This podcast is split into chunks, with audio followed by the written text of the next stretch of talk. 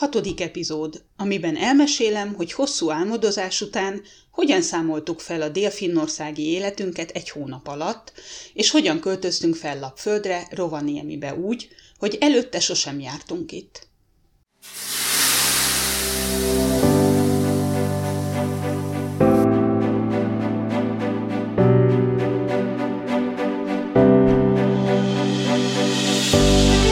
Ez itt a Finnország felé félúton, a Történetmesélő Podcast. Lapföld kapujából, Rovaniemiből mesélek neked a forró szaunák és a hidegvízű tavak országáról, és arról, hogy milyenek a hétköznapok az északi sarkörön.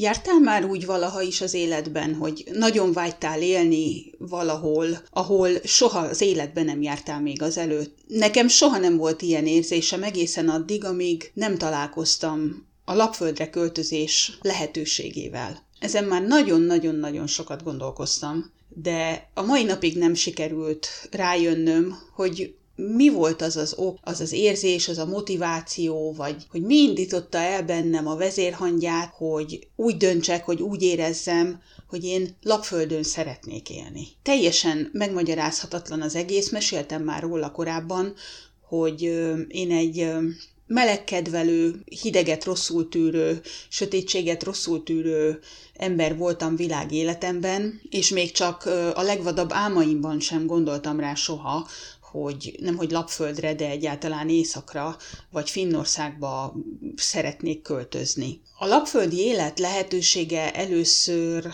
2012 környékén került szóba köztünk, akkor még Budapesten laktunk, készültünk már a finnországi életünkre, és Jolú munkahelyeket nézeketett és lett volna egy állás Rovaniemiben, és kérdezte tőlem, hogy mit szólnék hozzá, hogyha nem csak hogy Finnországba költöznénk, hanem egyenesen föl északra Rovaniemibe. Szerintem semmit nem hallottam azelőtt Rovaniemiről, de leültem a számítógép elé, beírtam szépen a keresőbe, kijött, hogy lapföld, és mondtam, hogy tulajdonképpen nem lenne ellenemre a dolog, próbáld meg. És aztán úgy alakult a, az életünk, hogy az az állás akkor nem jött össze, de talán azzal a pillanattal kezdődött, hogy valahogy úgy, úgy bennem maradt ez a vágy.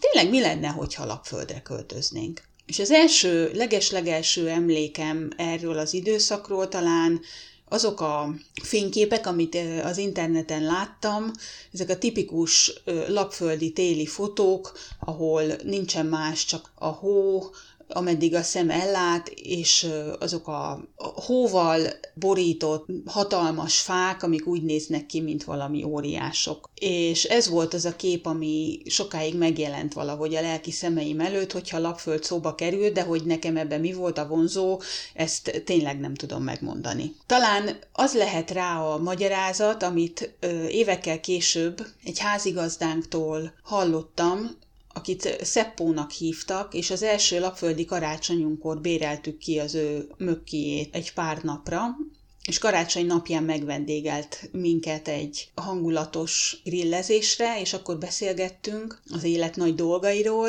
és elmesélte, hogy ő is valahonnan Finnország legdélebbi csücskéből költözött fel egyszer csak lapföldre, valamilyen szinten szintén megmagyarázhatatlan indokból kifolyólag, és azt mondta nekem, hogy hogy talán az lehet a válasz erre a kérdésre, hogy miért, hogy azt gondolja, hogy ha az ember változtatni szeretne az életén, akkor a változásnak nagyon nagynak kell lennie, mert különben azt fogod érezni, hogy nem tettél semmit. Na de először csak a Finnországba való költözést kellett levezényelni. Végül Helsinki környékén egy kisvárosban telepettünk le a költözés után, ahol Jolú dolgozni kezdett, de azt már akkor tudtuk, amikor elvállalta ezt az állást, hogy ez csak határozott időre szól ez a szerződés, amit valószínűleg nem fognak tudni meghosszabbítani, tehát hogyha az a, az a munka véget ér, akkor döntenünk kell, hogy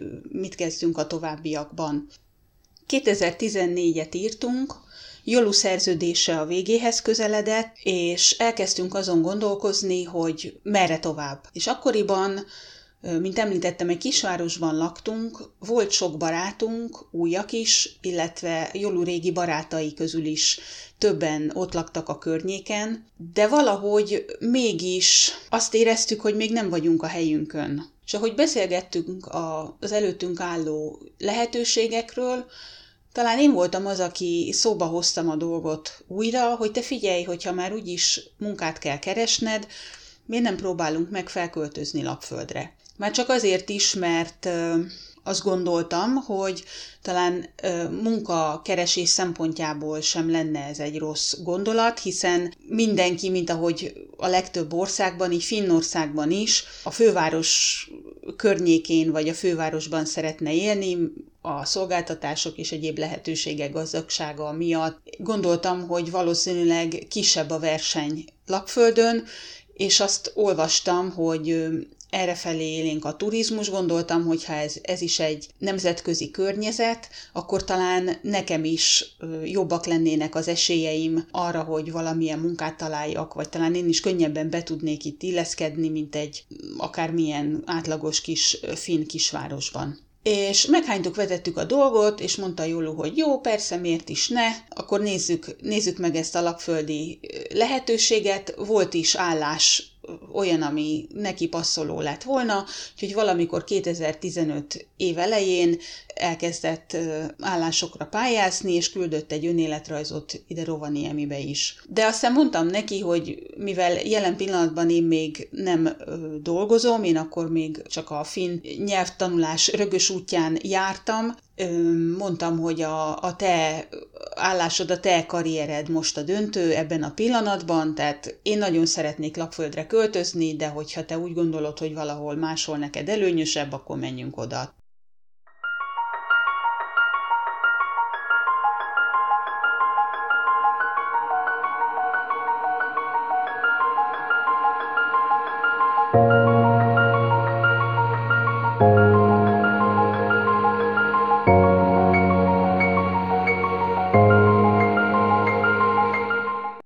2015 tavaszára két hely maradt versenyben, az egyik Rovaniemi és a másik Kokkola. Behívták Jolut mind a két helyre interjúzni, illetve hát Rovaniemibe csak online, de Kokkolába el is utazott.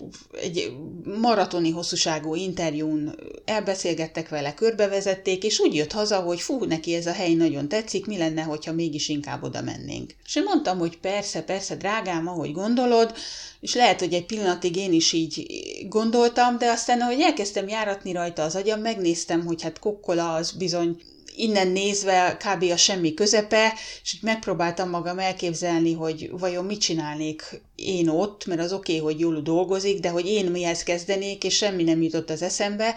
Amikor már a döntés pillanata közeledett, akkor kétségbe sem mondtam Jolunak, hogy jó, jó, de, de most csuk be a szemed, és, és gondolj már bele egy kicsit, mi a fenét kezdenénk mi magunk a kokkolában. És akkor mondta, hogy fú, tényleg igazad van, Úgyhogy amikor Rovaniemiből megjött a, a válasz, hogy fölvették arra az állásra, amit kinézett, akkor örömmel mondott igent, és izgatottan elkezdtük a, az új életünket előkészíteni. És ahhoz képest, hogy idáig évekig álmodoztunk arról, hogy majd milyen lenne, vagy milyen jó lenne lapföldre költözni, most nagyon kevés időnk volt arra, hogy ezt a, a költözést megvalósítsuk, mert március végén dőlt el az állás sorsa, és Jolunak május elején már kezdenie is kellett itt Rovaniemiben. Én nem vagyok az az álmodozós típus. Talán ez volt életemben az első alkalom, amikor valamiről ilyen hosszan álmodoztam. Akkoriban, isko- említettem már, hogy iskolába jártam, és rettenetesen untam magam azon a finn nyelvtanfolyamon. Emlékszem, hogy, hogy amikor már tényleg nem tudtam magammal mit kezdeni, akkor volt a falon egy nagy Finnország térkép, azon lapföldet nézegettem állandóan, hogy merre van, milyen messze lehet, és akkor arról ábrándoztam, hogy milyen jó lenne ide költözni, és hogy vajon milyen lenne az életünk lapföldön. De aztán amikor ez, a, ez az álom hirtelen valósággá vált, akkor egy pillanatra megijedtem, hogy huha, akkor most, most akkor tényleg megyünk, tényleg menni kell. Biztos, hogy ez egy jó döntés, hiszen soha az életben nem jártunk ott. Mi van, hogyha nem fogjuk magunkat jól érezni, mi van, hogyha túl sötét lesz, hogyha túl hideg lesz, mi van, hogyha, hogyha, hogyha. De szerencsére nagyon rövid volt a határidő, cselekedni kellett. Ez a pánik, ez gyorsan alábbhagyott bennem, mert tervet kellett, cselekvési tervet kellett készíteni. Cuccunk nagyon nem volt, mivel mi Budapesten is már bútorozott lakást béreltünk, tudva azt, hogy majd Finnországba kell költöznünk, aztán a finnországi életünkben sem nagyon rendezkedtünk be soha sehol, mert tudtuk, hogy majd, ha lejár a munkaszerződés, akkor költözködni kell, tehát ott is bútorozott lakást béreltünk. Hál' Istennek olyan nagyon sok pakolni valónk nem volt, de azért mégiscsak ki kellett találni, hogy hogyan szállítsuk el a cuccainkat 700 kilométerrel arrébb, és hogy egyáltalán hova költözzünk. Senkit nem ismertünk ö, errefelé, nem ismertük ugye a város sem, de mondtam Jolunak, hogy jó lenne, hogyha találnánk valami átmeneti megoldást, hogy nehogy olyan helyzetbe kerüljünk, hogy egy olyan lakás bérlésére írtunk alá minimum egy éves szerződést, ami marhára nem esik útba egyébként az ő munkahelyére menet, vagy azokhoz a helyekhez képest, ahol majd az életünk zajlani fog. Szerencsére a mi igényeink találkoztak valaki másnak az igényével, ugyanis egy diáklány a nyárra Helsinki-be készült szakmai gyakorlatra. Pontosan akkor költözött le Helsinki-be, amikor nekünk föl kellett költöznünk Rovaniemibe. És a város központtól nem túl messze lévő lakását, teljesen bebútorozott, gyönyörű kis lakását adta ki erre a pár hónapra. Mondanom se kell, hogy mikor megláttam, megláttam ezt a kis lakást a, az interneten, azonnal izgalomba jöttem, éppen csak a nevünk nem volt ráírva a hirdetésre, és mondtam Jolunak, hogy nézd, nézd, ez a mi helyünk, hívd föl a csajt, beszélj vele. Igen ám, de ahogy jobban megnéztük a hirdetést, kiderült, hogy nem volt telefonszám vagy semmilyen elérhetőség megadva, Végül Jolu a, a tudakozón keresztül nyomozta le valahogy a lánynak a, a telefonszámát, és úgy hívta fel. Alig bírtak megállni rölgés nélkül, mikor a, a lány beleszólt a telefonba, Jolu bemutatkozott, mondta, hogy a kiadó lakás miatt telefonál, és a, a kis csaj izgatottan odasúgott a, az édesanyjához, hogy anya, anya, végre valaki a lakás miatt hív és szegény Jolu meg majdnem megfulladt, annyira kellett röhögnie, mert nem mondta el neki, hogy hát valószínűleg azért nem kaptál egyetlen egy érdeklődő telefonhívás sem, mert a telefonszámodat elfelejtetted odaírni a hirdetéshez, vagy megadni bármilyen elérhetőségedet. Úgyhogy szerencsénk volt, Pillanatok alatt megegyeztünk, táv, aláírtuk a szerződést, tehát a, a lány összeállította a, a bérleti szerződést, leküldte nekünk, ő aláírta, aztán mi aláírtuk, visszaküldtük, és ahogy említettem, amikor ő elindult ö, erre lefelé, autóval Helsinki-be, amikor leköltözött, akkor találkoztunk, odaadta a kulcsokat, és mi pedig azt hiszem másnap beültünk a mi kis dobozos autónkba, és elindultunk Lapföld felé.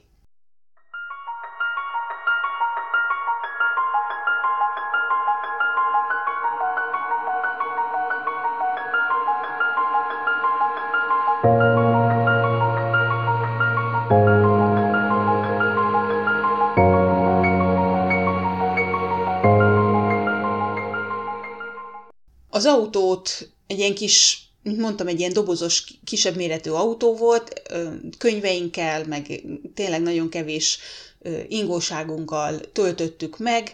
Egy barátunk volt a sofőr, mert hogy az autót ugye valakinek vissza is kellett hoznia, és ő, ő vállalta azt, hogy felfurikáz minket Rovaniemibe, és akkor utána visszajön az autóval. Így aztán hogy az albérletet elrendeztük, a munkahely ugye megvolt, tulajdonképpen így a költözés részleteit elrendeztük, így semmi más nem volt hátra, mint hogy nekivágjunk az ismeretlennek. És április 30-án indultunk el Helsinkiből, ez egyébként pont a május 1 ünnepség ö, sorozatnak a, az estéje, amikor a finnek, mert itt nem, nem május 1-én ünnepelnek inkább, hanem már április 30-án van a nagy buli, amikor ö, főleg Helsinki-ben mindenki bevonul a városközpontba, ö, mulatnak, Na mi ezt egy az egybe hagytuk ki abban az évben, hanem mi nekivágtunk a finn messzeségnek,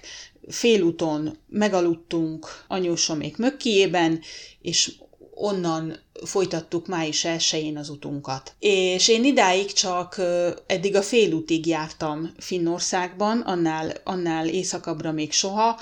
Ez egy igazán érdekes élmény volt, egy nagyon, nagyon emlékezetes élmény, gyönyörűen sütött a nap, nagyon szép idő volt, és ugye május elsője volt, az emberek kint ücsörögtek a ház előtt, fű, volt, aki füvet nyírt, ilyen nagyon békés hangulat volt, és mi ebben a, a, az idilli hangulatban száguldottunk észak, északabbra, északabbra, északabbra. És ahogy közeledtünk Rovaniemi felé, bennem úgy nőtt az izgalom, és emlékszem, hogy olyan Oulu magasságában, tehát ahogy elhagytuk Oulut, ami egy olyan még egy három órányi autóút innen Rovaniemitől, onnantól kezdett igazán megváltozni a táj, és valahogy olyan egyre vadregényesebbé vált, illetve abban az évben elég későn jött a tavasz, de azért már a lenti részeken elolvadt a hó, viszont Oulu fölött egyre, egyre zordabb lett az idő,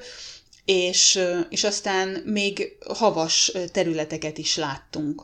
Délután volt, amikor megérkeztünk Rovaniemibe, és a mai napig emlékszem arra az érzésre, ahogy begurultunk a városba, körülnéztem, minden addigi félelmem és szorongásom szertefoszlott, és az a jóleső bizonyosság töltött el, amit nagyon-nagyon ritkán éreztem addigi életemben, otthon vagyunk, ez a mi helyünk, megérkeztünk. Mi 2011 őszén ismerkedtünk meg Joluval, és onnantól kezdve négy éven keresztül tulajdonképpen mindig csak az átmenetiség volt jelen az életünkben, mindig készültünk valahova, mindig készültünk valamire, mindig csak átmenetileg béreltünk lakást, mindig csak bútorozva, és már kezdtünk ö, kicsit belefáradni ebbe. Ezért is volt annyira jó érzés megérkezni ide Rovaniemibe, azzal a tudattal, hogy ez most tényleg valami, valami újnak a kezdete lesz az életünkben.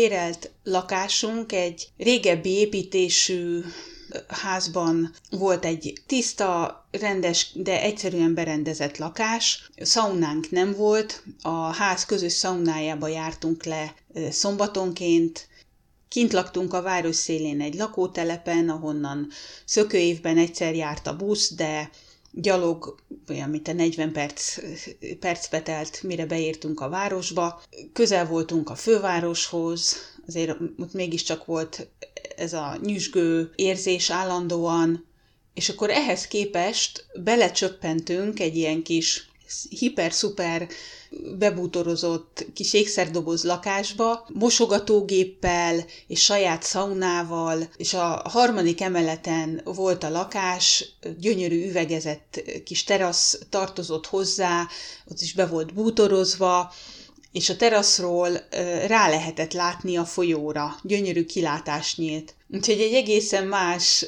élethelyzetbe csöppentünk, és iszonyúan élveztük azt is, hogy talán 10-20 perc sétányira laktunk a városközponttól. Úgy állapodtunk meg a lányjal, hogy a bérleti díjat fizetünk csak, rezsit nem kell.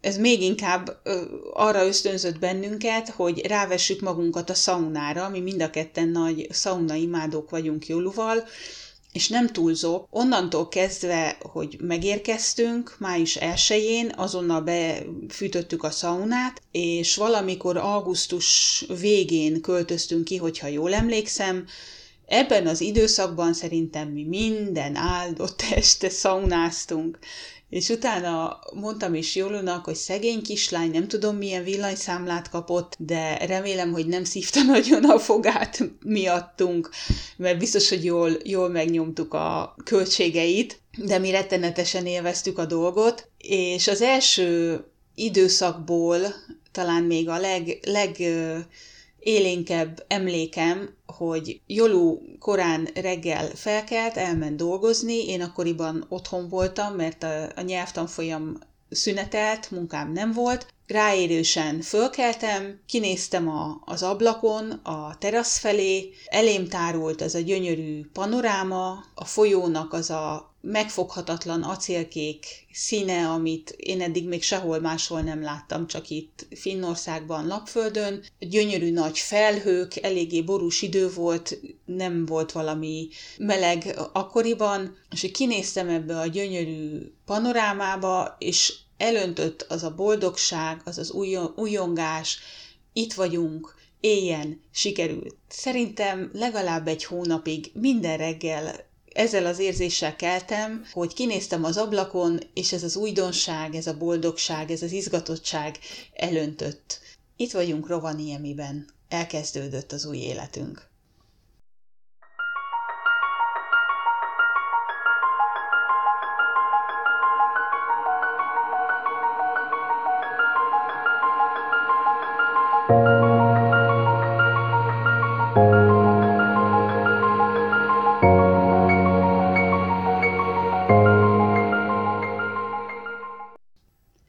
Mivel a lapföldre költözésünk előtt semmit nem tudtunk erről a helyről, így abban sem lehettünk biztosak, hogy el fogjuk tudni viselni azt, hogy itt sötétebb a tél, hosszabb a tél, hogy hidegebb az időjárás, hogy messze leszünk a barátoktól, a rokonoktól, hogy nem ismerünk itt sem, senkit, mi van, hogyha nem fogunk tudni beilleszkedni, ha nem találjuk meg a számításunkat. Tehát volt egy csomó bizonytalansági faktor ebben az egészben, de mindig azzal vigasztaltuk magunkat, vagy azzal nyugtattuk magunkat, hogy semmi gond, hogyha úgy érezzük, hogy ez mégse nekünk való ez a hely, összepakolunk és elköltözünk máshova. Tehát ez nem jelenti azt, hogy most nekünk itt kell megöregednünk. Így is fogtuk fel az elején, vagy így is vágtunk neki ennek az egésznek, hogy ez egy kaland, és aztán majd meglátjuk, hogy, hogy hogyan alakul. De a szívünk mélyén szerintem abban a pillanatban éreztük, ahogy átléptük a városhatárt, de erről persze csak jóval később beszéltünk hangosan egymás között, de az az igazság, hogy ez a kaland egy életre szóló szerelemnek bizonyult az életünkben, mindkettőnk életében. Eszünk ágába sincs elköltözni Lapföldről. Hat éve, most május 1 már hat éve lesz, hogy itt élünk. Itt született mind a két fiunk, itt vettünk házat, minden ide köt minket, itt van az otthonunk, és jelen pillanatban nem is tervezzük azt, hogy bárhová máshová mozdulnánk innen, ha csak nem még egy kicsit éjszakabbra. Amikor valaki első alkalommal jön látogatóba hozzánk, egy kicsit viccesen mindig arra szoktam figyelmeztetni, hogy nagyon vigyázz, mert Lapföldnek megvan a maga varázsa, és nem mi vagyunk az elsők a történelemben, és bizonyára nem mi vagyunk az utolsók sem, akivel az történt, hogy miután betette a lábát Lapföldre, soha többet nem akart elmenni innen máshová, soha többet nem szeretne máshol élni, csak itt. Szóval, hogyha lapföldre jössz, vállald annak a kockázatát, hogy téged is rabulejt ez a hely, és itt akarsz majd élni örökre. Ez volt a Finnország felé félúton legújabb része. Ha tetszett, amit hallottál, iratkozz fel a csatornámra, hogy ne maradj le az új részekről. Ha már feliratkoztál, akkor se dőj hátra. Oszd meg a podcast linkjét másokkal is, hogy minél több ember rám találjon. Finnországról szóló olvasnivalóért és hasznos tippekért látogass el a szómiblog.hu weboldalra. Friss megosztásokért kövesd a Finnország felé félúton Facebook oldalt, a történetekhez kapcsolódó képekért pedig az azonos nevű Instagram fiókot. A weboldalon és a Facebook oldalon keresztül üzenetet is tudsz nekem küldeni. Tarts velem a jövő héten is! Szia!